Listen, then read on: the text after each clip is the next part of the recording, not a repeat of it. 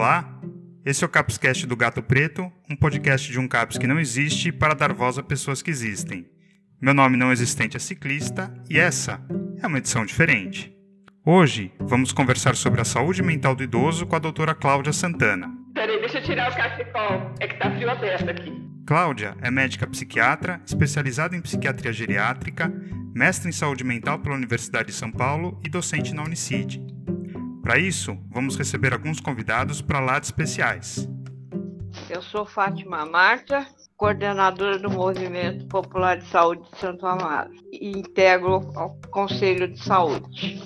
Eu sou Nadir Amaral, estou como conselheiro municipal de saúde e conselheiro do Grande Conselho do Idoso na cidade de São Paulo, é, região central, e coordeno a Comissão da Saúde da Pessoa Idosa do Conselho Municipal de Saúde.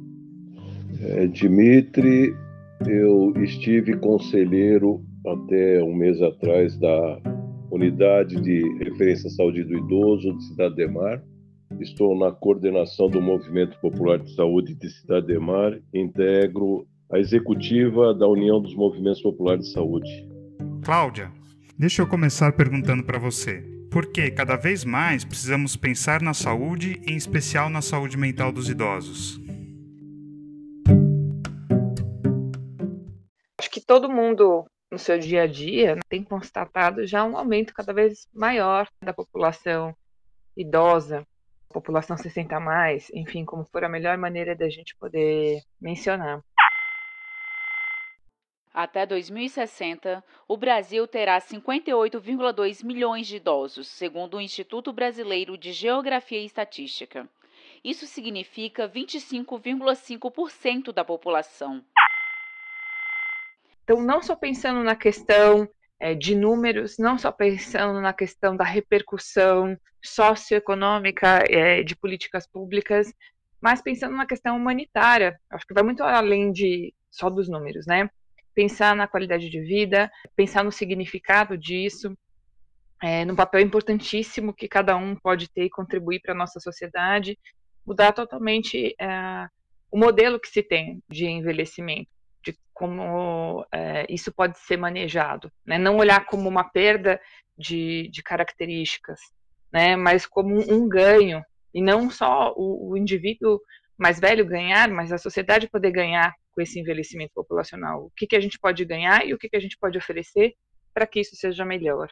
Então, em 2030, a gente vai ter uma mudança muito importante. Hoje, a gente ainda tem no Brasil a relação entre jovens e idosos, os jovens ainda é, são um número maior. A partir de 2030, isso vai mudar progressivamente. E aí, a projeção é que em 2050, 2055, a gente vai ter, é, nessa correlação, você vai ter o dobro né, de idosos se comparado ao número de jovens. Então, a gente tem que pensar como um todo. Né? Não vejo só como uma questão numérica, é, mas que isso é extremamente preocupante se a gente não pensar nisso agora, não agora, para ontem, mas uma questão mesmo humanitária também. Então, acho que é uma série de, é, de fatores que são importantes para a gente é, discutir e que bacana que a gente vai ter essa conversa hoje. Fala um pouco para a gente, Cláudia, do conceito de envelhecimento saudável. Envelhecimento saudável não quer dizer ser um idoso que não tem doença nenhuma. Então, inevitavelmente, você vai ter alguns prejuízos, né? Que sejam as doenças é, básicas, mais comuns, como hipertensão, diabetes, deslipidemias, enfim, em quadros de saúde mental, mas a questão é que tudo isso esteja bem controlado, que isso seja bem cuidado e que isso não seja um impeditivo na vida desse indivíduo é, para suas é, contribuições. A ideia seria essa: né? se eu tenho problemas de saúde, eu identifico e cuido muito bem delas, é, para que fique estabilizado, para que fique bem cuidado e que as minhas limitações decorrentes elas sejam é, minimizadas, para que eu possa ter a, a minha vida é, no sentido das minhas atividades ocupacionais, as atividades cotidianas, é, minhas, minhas habilidades laborativas ainda preservadas. Talvez num contexto diferente, mas eu preciso ter isso planejado. Em alguns, em algumas leituras, alguns artigos, eles vão falar de chamar de envelhecimento ativo eu prefiro pensar num envelhecimento é, saudável, porque senão quando você fala ativo, quando vai isso me vem à mente, vai, parece que vai excluindo algumas pessoas que, que têm alguns problemas de saúde. É possível você ter problemas de saúde, mas desde, é, desde que você cuide muito bem disso, tenha um controle disso, você vai ter um envelhecimento saudável. É, e isso é necessário a gente fazer antes do envelhecimento, esse seria o ideal. Mas uma vez que eu já entrei no processo de, de envelhecimento, já estou aí no grupo dos 60 mais, é que eu posso, a partir de agora, ter esses cuidados, me manter ativo, participativo, contribuindo para a sociedade, contribuindo para a minha vida é, pessoal. Então, essa seria a ideia de um envelhecimento é, saudável. Nadir, por favor. É, eu, eu, gostaria, eu como 60 a mais, isso me preocupa muito, né? É, a, a doutora Cláudia bem falou, né, dessa envelhecimento ativo, a longevidade ativa, né? É, a gente tem que entender o que, que, é isso, né? Porque números nós temos, né? Números é o que mais tem. Pesquisa tem de monte. Dados estão sendo criando banco de dados, mas a ação em relação a esses dados é que falta. A gente recebe tanto na minha na, na comissão da, da pessoa idosa como no fórum, como no, no Grande Conselho de Idosos, reclamações imensas, né? Estar bem, o que é estar bem para o idoso? Isso nós temos que ter muito claro é, na saúde pública, né? A saúde pública ainda é, é, ela, ela, ela fica dizendo que tem que ter um, os programas de saúde, né? Porque ela faz parte da atenção básica, tem que ter um olhar para o idoso. Mas esse o que é esse olhar para o idoso?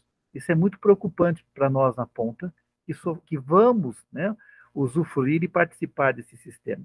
Estar bem, como a doutora falou, são vários, vários recortes dentro da saúde de idoso. Né? A gente vê cada atrocidade, e isso veio ressaltar e veio reafirmar agora uma pandemia. Né? Quanto nós valemos, nós, 60 a mais, nessa política eh, capitalista? Compensa investir nessa população?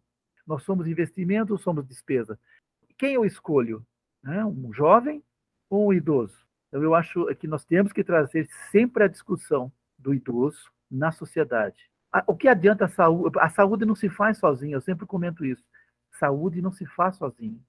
Ela tem os direitos, nós temos os direitos humanos, nós temos as secretarias que se envolvem nesse, nesse conceito de estar bem do idoso, o transporte, a moradia, tudo isso é saúde. E como isso é tratado na esfera pública? A gente tem ciência, eu tenho ciência, tenho participado e tenho sofrido na, na pele que a, os, os, envolvidos nessa, nessa saúde do idoso não se conversam.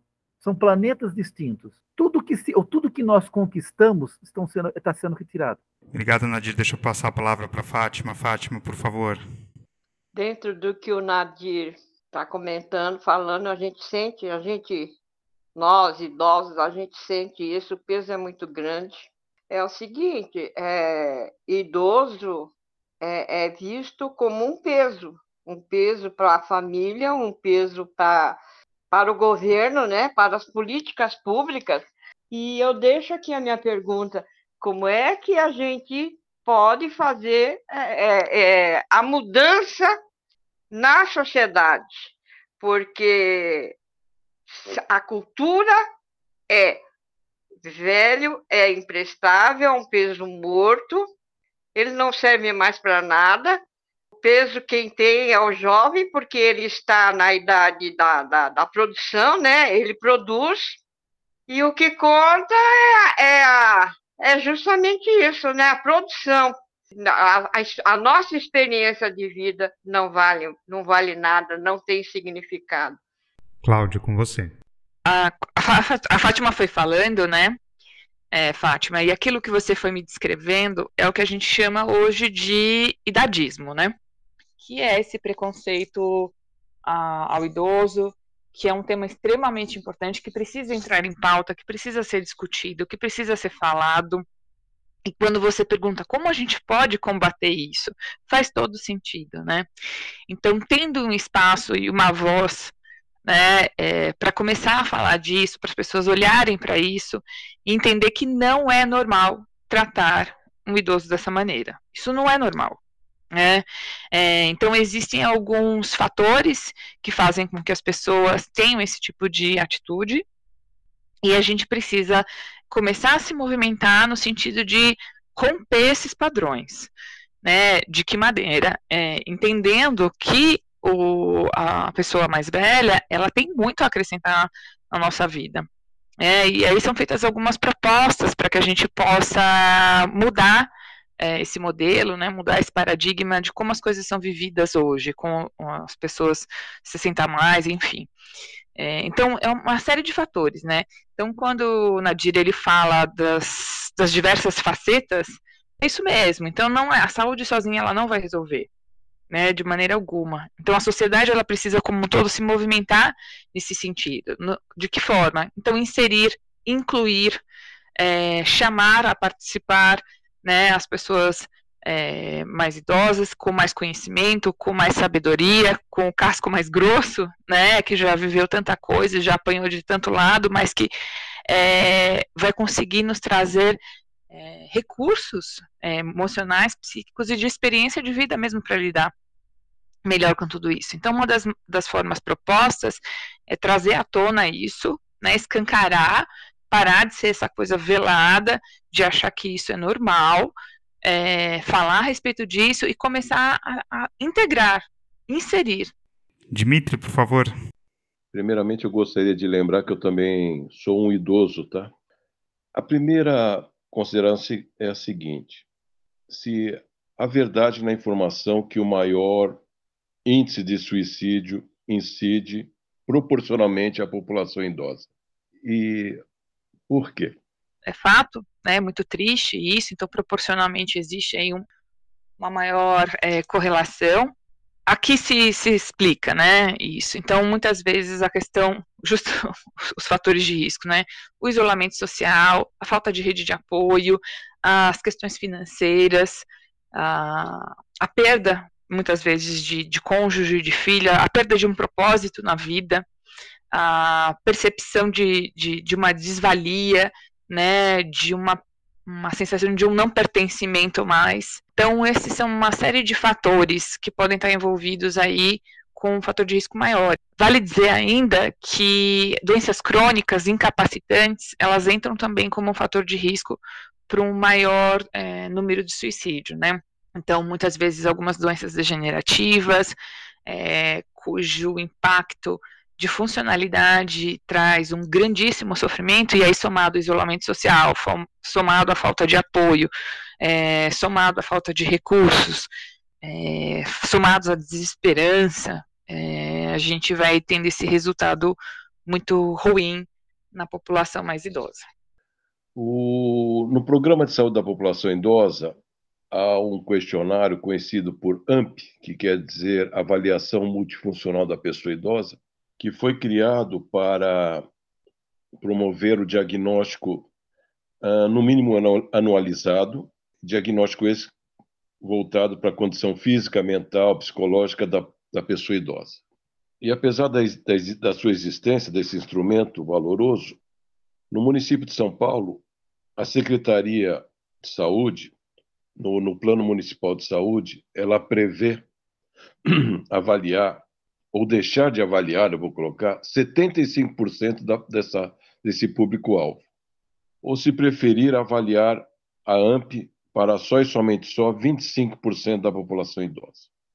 Portanto, em matéria de diagnóstico, fica evi evidente que continuaremos ou continuando, estaremos continuando sem avaliar os 100% previsto quando da criação desse questionário. E não havendo 100% de avaliação, nós não teremos identificado toda a necessidade de assistência mental, física, psicológica e, e por aí vai da, da população idosa. Como fazer esse enfrentamento para que a população idosa esteja efetivamente avaliada anualmente? Cláudia, quer comentar? Que o Dimitri falou da AMP, né? Que é um instrumento super bacana, eu trabalhei um tempo é, na unidade de referência de saúde do idoso, na URSE. Então, ela é um instrumento incrível, mas, e aí falando especificamente de saúde, né? Mas ele precisa ser realizado e realizado com um objetivo, com uma proposta. Então, eu faço, e aí?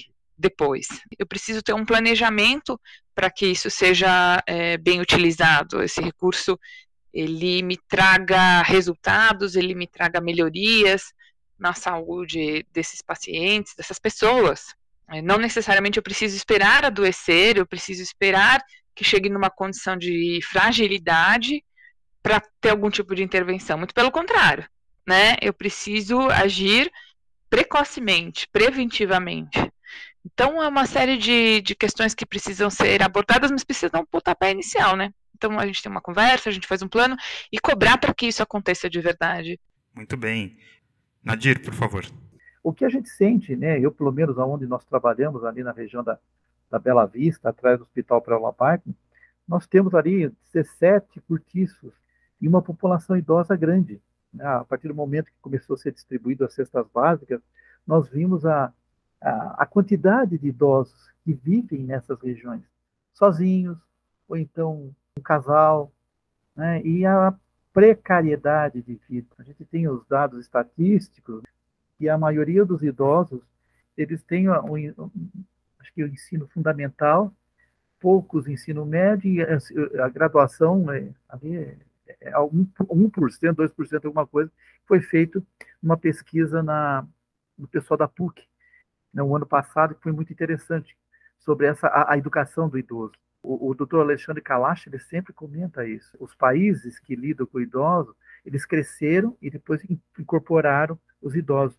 O Brasil é diferente, né? O Brasil está vendo o idoso, mas o Brasil não cresceu. Então, como é que coloca toda essa população né, que está aí, e a cada dia, e como isso tratar?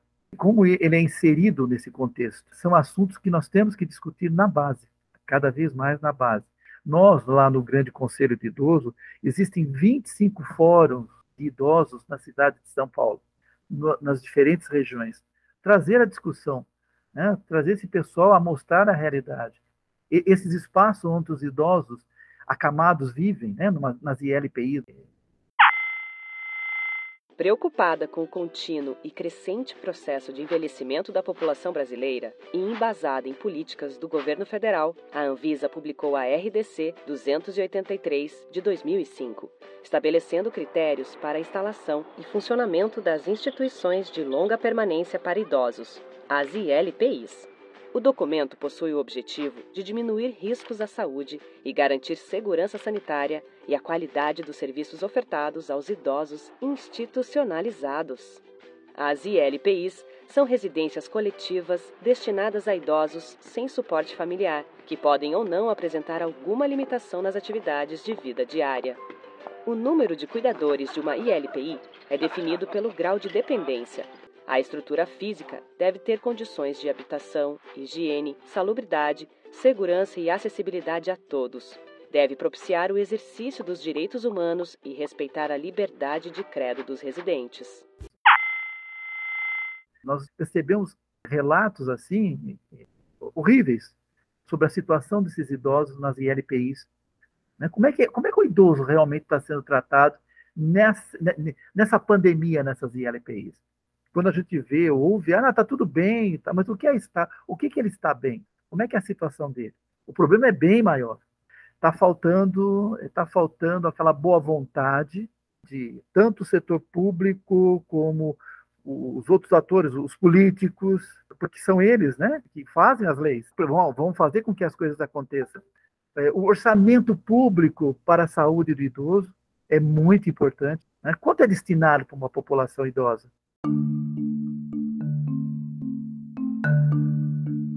Nadir, é, gostaria que você falasse um pouquinho sobre o, quais você acha que são as principais barreiras de acesso para os idosos conseguirem atendimento em saúde mental. Um dos grandes problemas a comunicação dentro desse contexto. Tem muitos idosos né, que sempre vão, mas aonde está isso? aonde eu consigo, onde eu posso ir para eu poder, né, conversar com uma pessoa que lide com o sistema do idoso. É, uma das barreiras é, a, é não ter a AMP. Porque a AMP dá, ele, ele traz um quadro do idoso. Né? Como é que ele se direciona depois de passar por essa avaliação dentro do sistema de saúde? É, é, essa conversa, essa conversa da Secretaria de Saúde com a Secretaria de Assistência Social, como é que eles, como é que eles interagem para ver a saúde mental do idoso? Como é que isso é falado? Na última conferência de saúde mental aqui do município, eu fui um dos delegados né, da, da minha sala, tinha pouca coisa sobre idoso, falando especificamente do idoso. Né? Como é que lá na saúde mental esse recorte idoso é tratado? A gente precisa tomar ciência disso também. A, a, a, os idosos precisam ter essas informações. Né? Como, é que, como é que dentro de, dos espaços onde os idosos, né, os, os idosos acamados estão, né? como é que isso é tratado numa ILPI? Como é que isso é tratado na ILPI de grau 1, grau 2? Como é que é trabalhado isso? Então, está faltando mais é, participação, sair dos guetos, sair do, do, dos consultórios, sair dos, dos espaços confortáveis e trabalhar mais lá na ponta. Eu fico com a impressão que essa população idosa é uma população gravemente apagada, né? É excluída. Infelizmente é o olhar que se tem. É, como é que eu vou inseri-lo nesse contexto? Né? Quando você entra numa, numa URSS, você tem a AGG, Avaliação eh, Gerontológica e Geriátrica. A rede de atenção à saúde da pessoa idosa começa na UBS, a Unidade Básica de Saúde, porta de entrada do SUS e de toda a linha de cuidado do programa Nossos Idosos da capital paulista. É na UBS que a gente resolve e acompanha a maioria dos problemas de saúde: hipertensão, diabetes, doenças cardiovasculares, as dores articulares e até a depressão. E você sabia que toda UBS na capital possui uma sala do idoso? No caso de outros cuidados e doenças de difícil controle, quem passou dos 60 é encaminhado para a URSE, a unidade de referência à saúde do idoso, especializada para atender esse público que corresponde hoje a quase 15% da população da cidade. O objetivo das 12 UCs que existem hoje na capital é garantir a promoção e atenção integral à saúde do idoso mais fragilizado. Como é que isso é avaliado depois na URSS? Então, tem coisas que os idosos desconhecem no sistema, tanto no sistema de saúde, como, no, como nos programas da, da assistência social, dos transportes, do, da cultura, né? como é que ele interage isso? Então, são, eu, eu, vejo, eu, no meu caminhar, tudo que é feito por idoso é meia boca. É assim, se ele vai, tem. Se não vai, tá lá.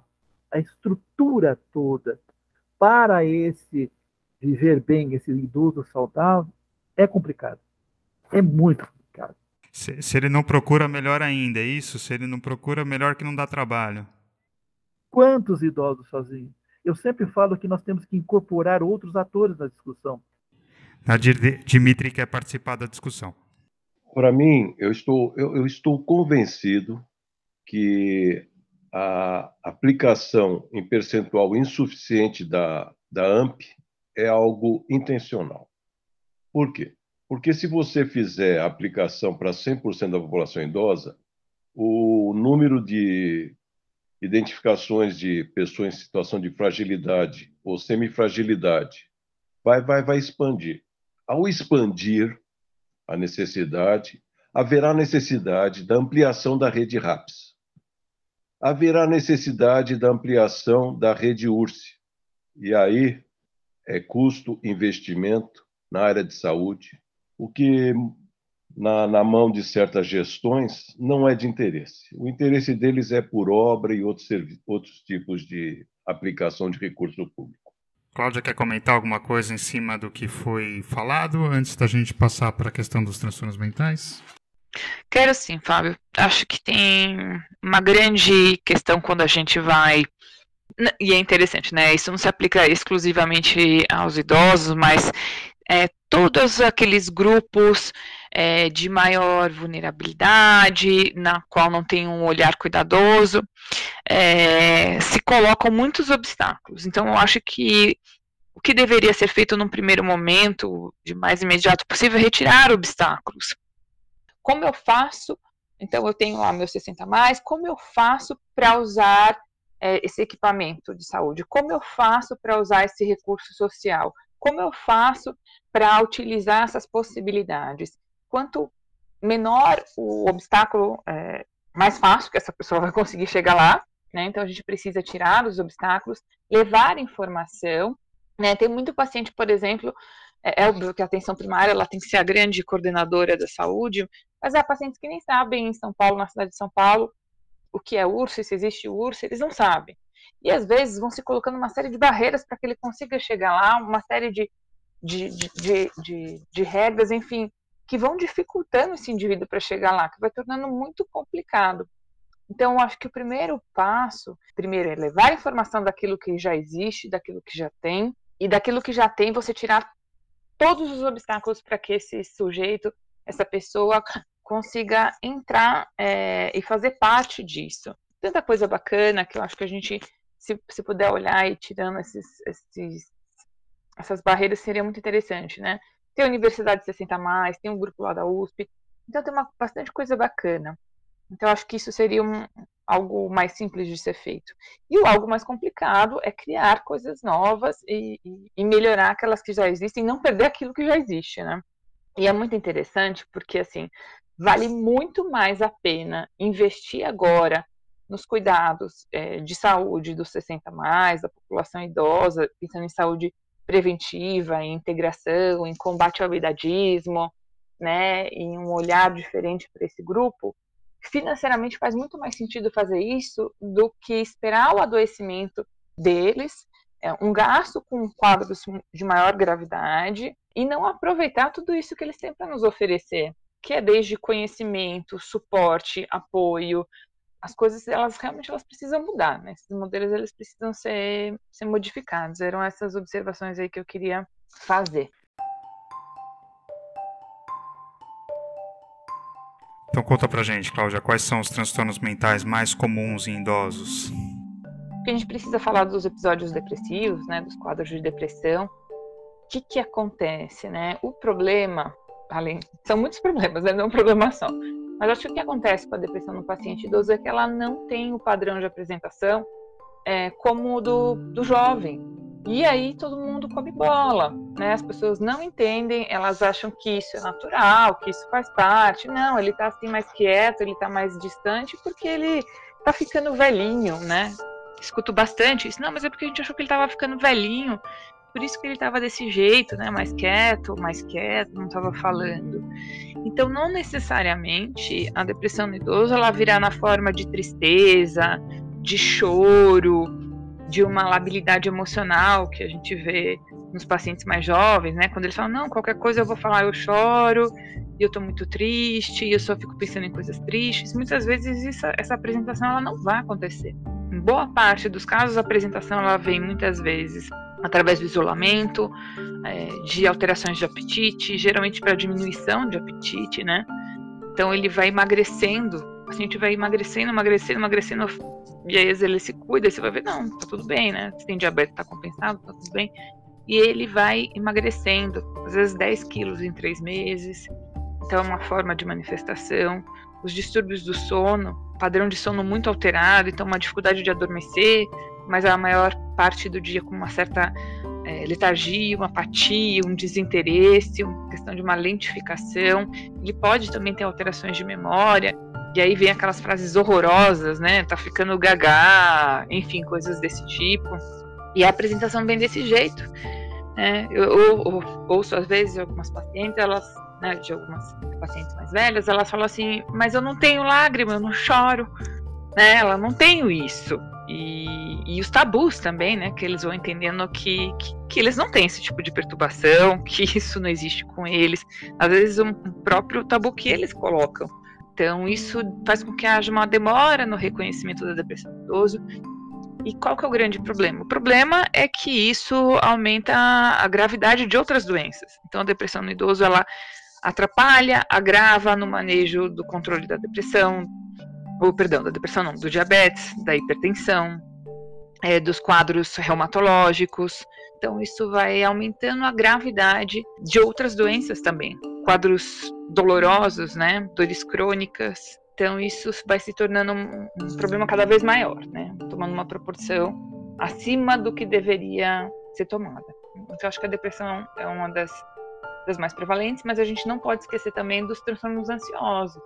Então, o transtorno de ansiedade no paciente idoso também é diferente, né? Não é igual. Então, aquilo que a gente vê no jovem, que é bem típico e bem característico, às vezes no paciente idoso vem diferente. Vem, por exemplo, quando vem as ruminações de pensamento, é uma preocupação, por exemplo, com medo de quedas.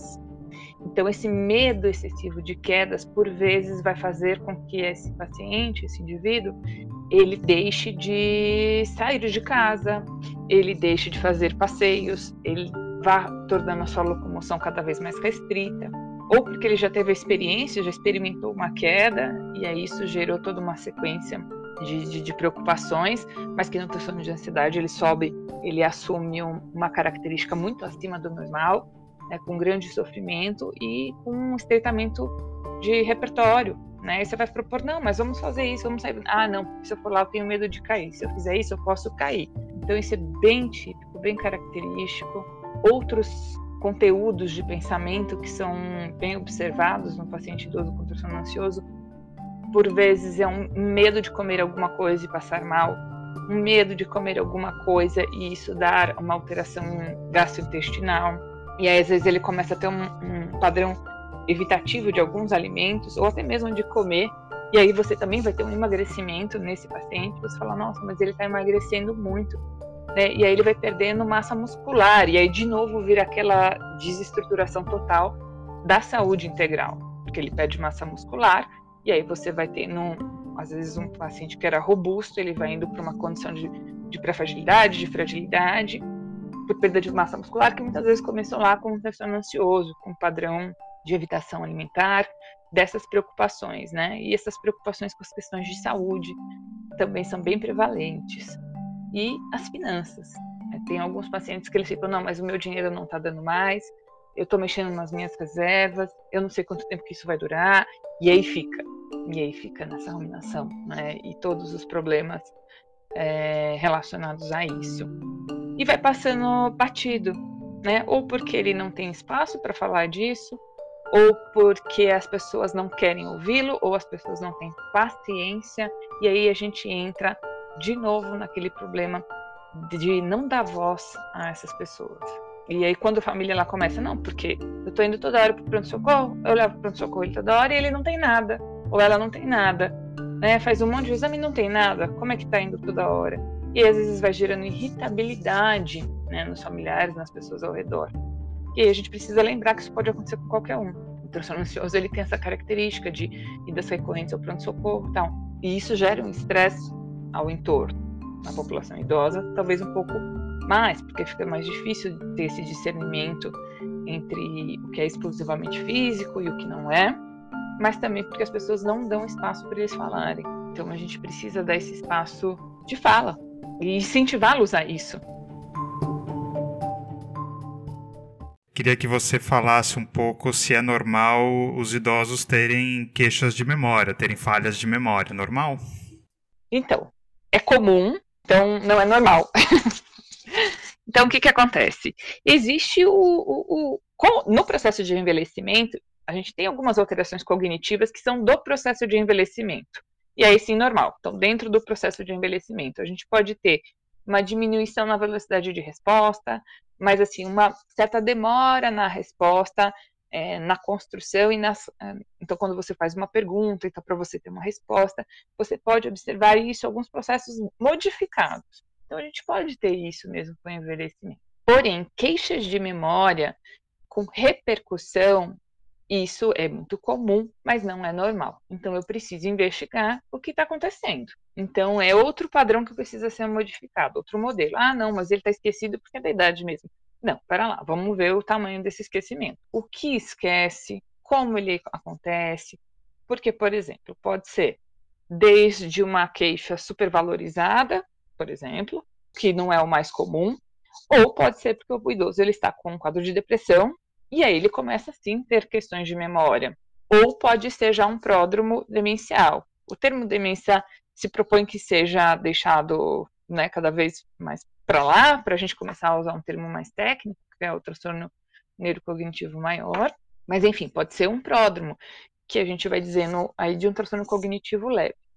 Então, as queixas de memória elas precisam ser investigadas, até para entender se é uma autocobrança excessiva e aí pequenos pequenos lapsos eles são super valorizados ou não, né? Se ela tem de fato, ele tem de fato esses esquecimentos, e eu preciso identificar o tamanho deles E o mais importante, Fábio, eu acho que não é só a gente ficar atento com a questão da memória, que a memória é o que todo mundo fala e se preocupa, e faz piadinha, e faz gracinha, né? Porque aí já pensa direto no Alzheimer, que de fato é o transtorno neurocognitivo maior na doença de Alzheimer é o de maior prevalência, é o mais falado, é o mais citado, né? É o que tem as campanhas, é o que as pessoas têm mais conhecimento, mas existem outros tipos é, de demência que às vezes vão fazer diagnóstico muito tardiamente porque elas não começam com queixa de memória, elas começam com outras alterações é, cognitivas, às vezes de linguagem, às vezes com alterações de comportamento, às vezes com algum outro tipo de, de uma disfunção executiva, então começa de um jeito diferente. Mas, enfim, é, as queixas de memória elas são muito é, comuns, mas elas não são normais. Então a gente precisa investigar. O paciente se queixou, não deixa para lá ouve e investiga. Né? Existe uma série de instrumentos de rastreio para a gente poder fazer isso, alguns de maior complexidade, que precisa ser alguém especialista, e outros de baixíssima complexidade, que você pode fazer um treinamento e, e capacitar a equipe para fazer isso. Então, dentro do, da própria AMP, tem os, os instrumentos de rastreio para a gente poder fazer isso, e existe a capacitação das pessoas para que possam aplicar, então, mini exame do estado mental, enfim. Mas é lógico que aí você vai precisar do especialista para fazer a leitura e a interpretação dessas alterações. É possível prevenir esses quadros de, de demência? É possível prevenir um transtorno cognitivo maior? É, saiu é uma revisão bem bacana em 2017, colocando que 35% dos quadros demenciais eles poderiam ser prevenidos. Aquilo que é genético, enfim, a gente não vai conseguir modificar. Porém, existem fatores que são modificáveis. E eu acho que a gente precisa ir com tudo para cima dos fatores modificáveis. Entre eles, eu converso assim com, com, com alguns colegas que são otorrino, eu falo, vocês têm um impacto valoroso na saúde do idoso lá na frente. E eles não se dão conta disso, é surreal, né? Porque, por exemplo, um dos fatores muito importantes, que são de, né, de alto impacto para o desenvolvimento de quadro demenciais lá na frente, é a questão da perda auditiva. Então, você detectar a perda auditiva você detectou 50, 60 anos, você precisa tratar disso. O idoso que está me ouvindo, que está nos ouvindo aqui nesse podcast, ele nota uma dificuldade auditiva, esses ruídos, uma dificuldade, ele fica perguntando, alguém fala alguma coisa e fala, hã? Que? Às vezes pode ser porque está desinteressado, né, porque está desatento, e aí eu já vou pensar que pode ser depressão também, ou pode ser uma questão auditiva e isso precisa ser corrigido. Então, tem que fazer a avaliação fonoaudiológica, tem que fazer a, avaliação com o otorrino. Se for indicado o uso do aparelho auditivo, use. Ah, mas é muito chato, é muito ruim, eu não tenho paciência. Use. Você não tem noção do valor que isso vai acrescentar para a sua vida. Né? Vale a pena. É, atravessar a arrebentação, o aparelho auditivo. Né? No começo vai ser chato, vai ser difícil, mas é, é persistir nisso e contar com o apoio da família. Outros fatores é, relacionados, como existe é, teorias como a questão cerebrovascular, então os fatores de risco para as doenças cerebrovasculares, elas também seriam fatores de risco para desenvolver quadros demenciais. Então, o diabético descompensado, o hipertenso descompensado. Quando eu digo descompensado, não é só valores elevados. Então, hoje a gente já discute que eu não preciso ser extremamente rigoroso na questão de uma glicemia baixa, porque a hipoglicemia vai trazer um risco muito grande para o desenvolvimento de quadros demenciais. Então a gente precisa ser cuidado. Então na, na atenção primária, quando o médico, a enfermeira ela for manejar os controles glicêmicos, tomar cuidado com o rigor dessas solicitações e dessas exigências, né? Às vezes é melhor, às vezes não. É melhor eu ter uma HB glicada, sei lá, de 7 ponto alguma coisa, do que um paciente que fica fazendo hipoglicemia toda semana 50, 45, 48, é, 60 e poucos. Isso vai trazer também um risco maior. E, a, e o risco da, também do controle rigoroso da hipertensão, colocando em risco o paciente para uma hipotensão. Também isso não é bom. Os aspectos da dislipidemia é, a gente não vai ver no dia a dia clínico, né? Como a gente vê a hipoglicemia e a hipotensão, mas ter esse controle também é, da dislipidemia, ele é importante o sedentarismo ele também passou a ser citado como um fator de risco. Então não é a questão de dizer que ah, a obesidade é um fator de risco, não. O sedentarismo já está sendo também considerado um fator de risco. O tabaco, o uso excessivo de álcool, então também são fatores de risco para os quadros demenciais. é importante falar sobre o fator de proteção. Então, a atividade física ela tem sido citada, descrita como um fator de proteção, porque ela vai liberar algumas substâncias que vão favorecer o desenvolvimento cognitivo. Ter uma boa reserva cognitiva é importante também. Só aproveitando para dizer que a baixa escolaridade é um fator de risco de altíssimo impacto. Então, nós aqui no Brasil vamos ter muitos anos sofrendo ainda por conta disso, porque a, a questão da escolaridade é algo muito grave. Então, a gente tem um número gigantesco de idosos de baixíssima escolaridade, isso nos coloca numa condição muito ruim, pensando em números é, de pacientes que vão desenvolver um quadro demencial. Então, esse olhar ele precisa ter sido desenvolvido já para ontem, né, de melhorar a questão da escolaridade da nossa população de uma maneira geral. Então, vamos investir na escolaridade, vamos continuar estudando, criar essa, essa reserva cognitiva aí ajuda bastante.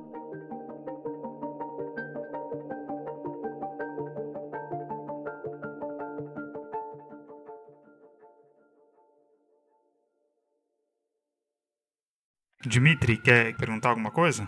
Quais são as doenças da RAPS, né, que têm maior incidência sobre a população idosa e que poderiam ser evitadas?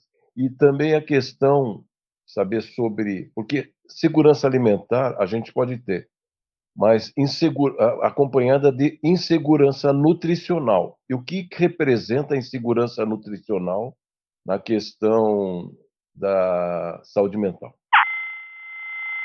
As informações a seguir foram adaptadas do relatório da ONU sobre saúde mental dos idosos. O link está na descrição do episódio. Mais de 20% dos adultos com 60 anos ou mais sofrem de um transtorno mental ou neurológico, excluindo as cefaleias.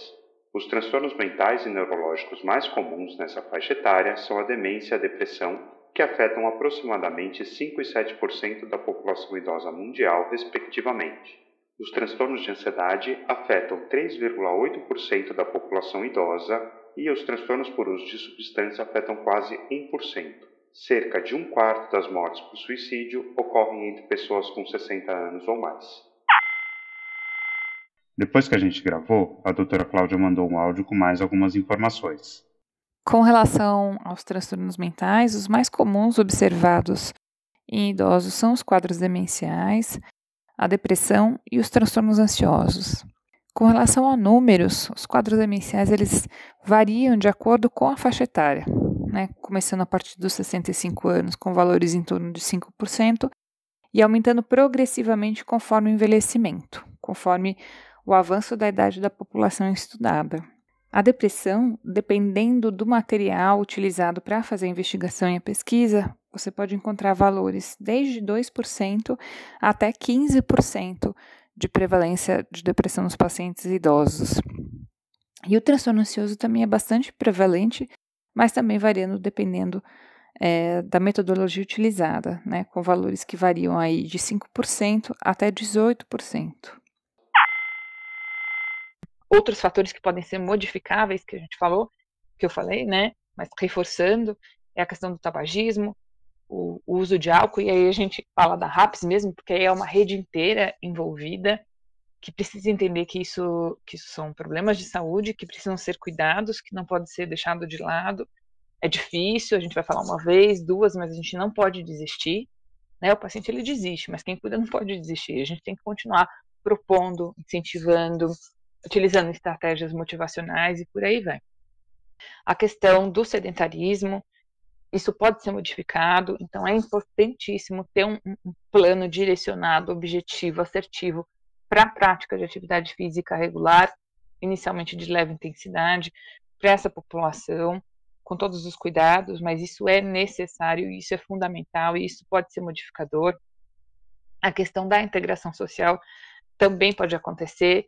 É, então, quando a gente pensa nos espaços de convivência, é, a saúde, a educação, a área social poder é, intervir né, de uma maneira conjunta para que tenha essa integração intergeracional, se possível. E quando a gente pensa também na questão da obesidade, aí eu já vou para a parte nutricional, isso é um problema gigantesco, né? Porque aí tem aquela coisa, né? Então, assim, muito farináceo, muitos açúcares, muita gordura, gordura ruim, e acreditando que, porque isso é mais fácil, né? É mais fácil, é mais fácil de conseguir, é mais fácil de fazer, e não valorizar a, a riqueza que tem nos, nos tubérculos, nos legumes, nas hortaliças, nas frutas, nos grãos. E aí, de novo, envolver todos os personagens dessa história na mudança é, das ideias, né? De mostrar que é, uma alimentação que é rica nesses nutrientes dos legumes, das hortaliças, das frutas, é, dos grãos, ela é possível, mesmo para a população é, que tem uma, uma questão financeira de maior, de menor recursos, e como fazer isso. E aí a gente cai de novo em fatores de risco para quadros demenciais, né? Então tá tudo conectado, né? Não dá para ficar olhando fragmentado para essas coisas. Por isso que é complexo e a gente precisa pensar em junto em todo mundo que poderia se envolver nessa melhora do cuidado. Fátima. Dois pontos me me chama a atenção na fala da doutora Cláudia na exposição dela. Primeiro, referente à alimentação, essa última aí, a alimentação. Eu também enxergo, é, em tudo isso que a senhora falou, ah, uma questão de cultura também, né, de alimentação. E uma coisa que eu sempre notei também, que sempre me chamou a atenção, que a senhora, inclusive, já citou, é da escolaridade, né? Pessoas que têm é, um nível de escolaridade maior, ela, inclusive, se alimenta melhor também. Para mim ser um, um idoso saudável na alimentação, tudo isso, eu tenho que começar lá atrás, né? A família tem que começar lá atrás. E muitas vezes isso não ocorre. E outra coisa que me chama a atenção também, e que eu gostaria que a senhora pudesse me esclarecer, é, é assim: é, ao longo da minha vida, a gente vai acompanhando né, o, o, o envelhecimento das pessoas mais é, que estão na nossa frente, né?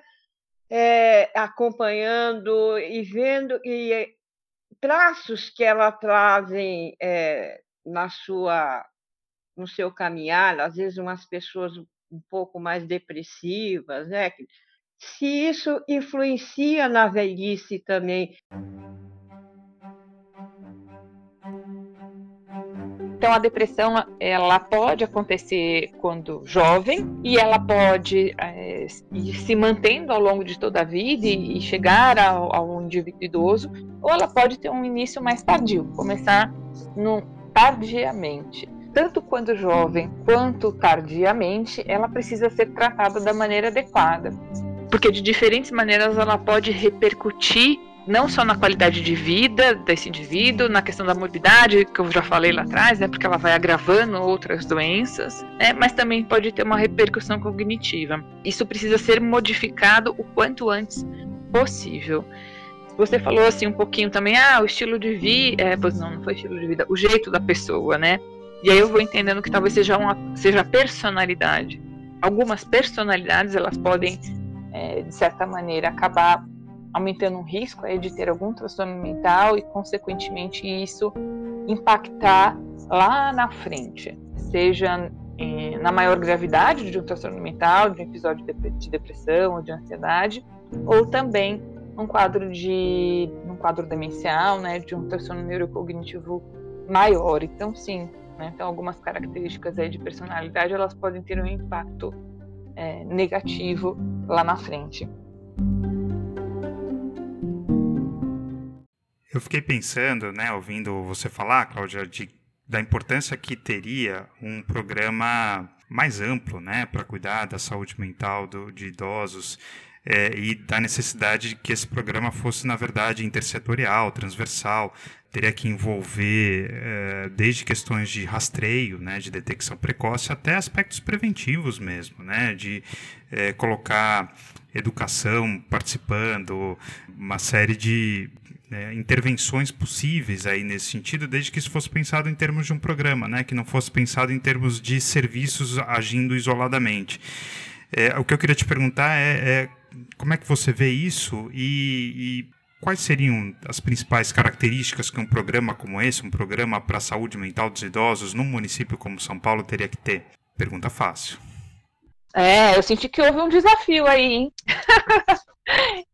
Bom, eu adoro desafio e eu, eu montei, Fábio, um projeto. A princípio, o projeto é um projeto memória da época que eu trabalhava lá na Unisa. Eu saí de lá faz pouco tempo, né?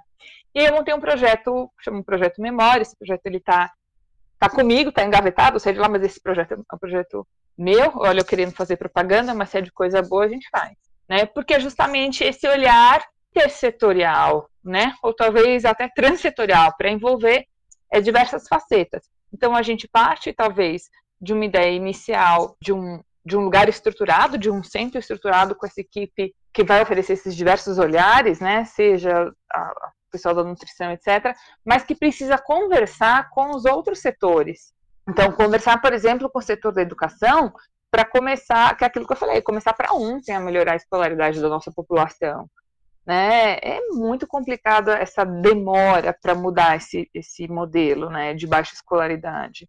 De, isso aí precisaria vir com uma política pública envolvendo a todos. Então, a questão da educação colocar como objetivo a melhora da escolaridade já desde o início e a promoção de uma escolaridade para os adultos. Tem os grupos, né, que são os grupos para educação de, de, né, de para pessoas mais velhas, alfabetização, etc. Mas isso precisa vir em formato é, de projetos mais estruturados e acessíveis, tirando os obstáculos. É aquilo que eu falei, se fazer uma coisa linda, cheia de obstáculos, não vai dar certo. Então precisa ser algo pensado é, de fácil acesso, tanto pensando para esses grupos de pessoas já mais velhas, que tiveram uma baixa escolaridade, mas que a gente precisa investir nisso agora, né, mas também pensando e melhorar os índices de, de, escolaridade já lá na base, fazendo um projeto já de como eu quero ver esse país daqui 10, 15 anos, né? E os diversos fatores, os diversos atores das outras áreas, né?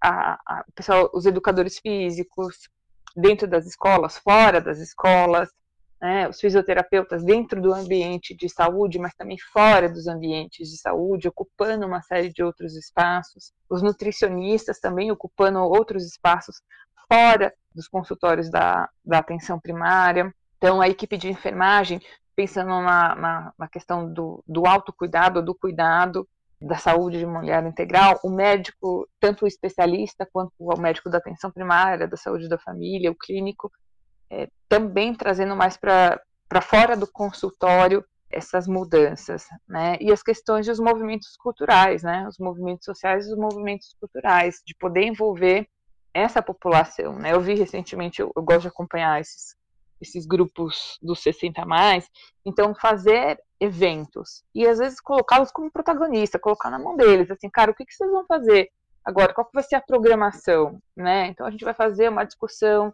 a ideia é você poder trabalhar junto com todas essas pessoas, com todos esses grupos. A questão cultural, que precisa entrar, a cultura não pode ser pensada como algo só para o jovem. Cultura, é, as pessoas mais velhas, elas são importantíssimas dentro da cultura, é, não só como personagens principais, protagonistas, são os artistas que vão fazer isso, mas também como é, plateia, né? Aqueles que vão assistir também, que vão ser tocados pela emoção que a arte e a cultura vai trazer. Enfim, Fábio, eu acho que a ideia é poder olhar para todos os lados e às vezes poder partir de um lugar inicial, né, de um pontapé inicial, que seja um centro de estudos, um centro que vai poder é, dar esses direcionamentos e conversar com todos esses lugares, porque sozinha a saúde não vai resolver. Mas enfim, era isso, Fábio.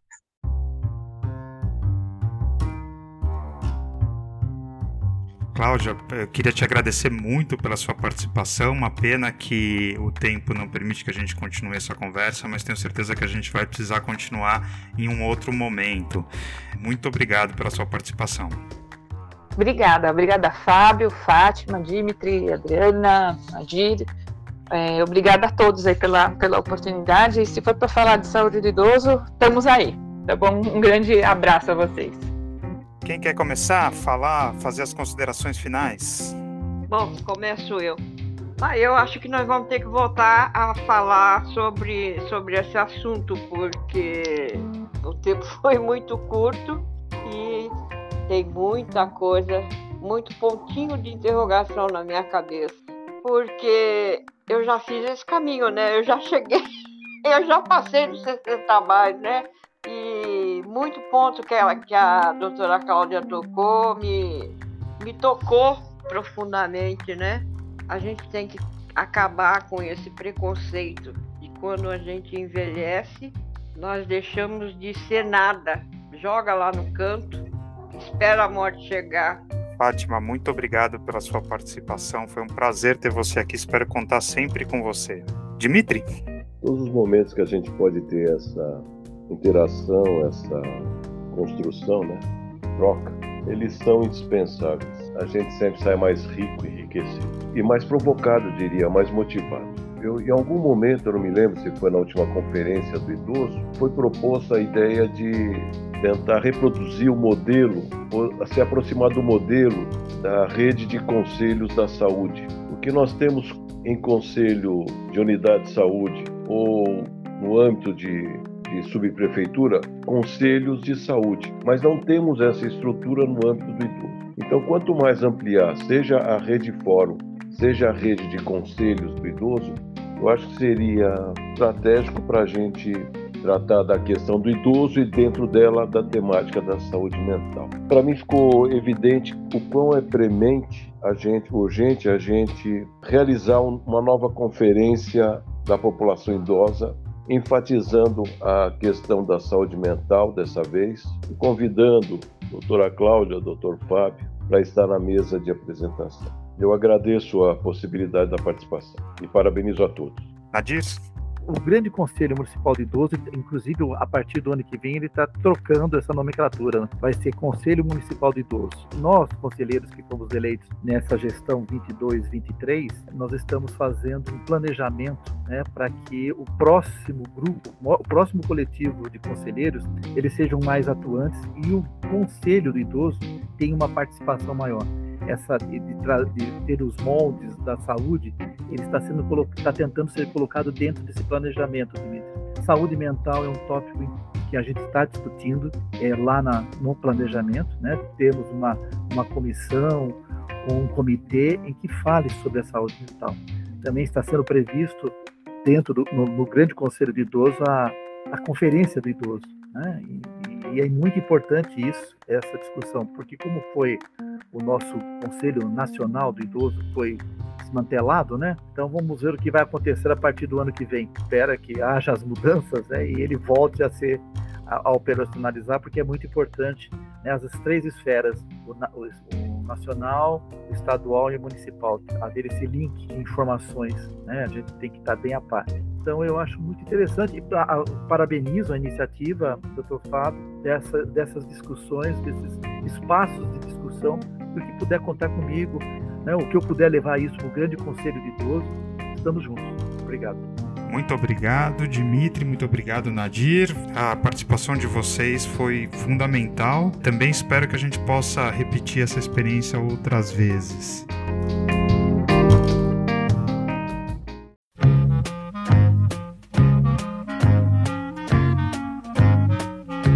Muito bem, hoje ficamos por aqui. Esse foi o Capscast do Gato Preto. Espero que todos tenham gostado. Este episódio usou áudios da Agência Nacional de Vigilância Sanitária, da Secretaria Municipal de Saúde de São Paulo, do IBGE, da Biblioteca de Áudio do YouTube e dos Beatles. Ah, você deve ter reparado que o Dimitri esqueceu de dizer o sobrenome. O nome dele é Dimitri Awad. Não deixe de nos seguir no seu tocador de podcast favorito para não perder nenhum episódio. Até breve!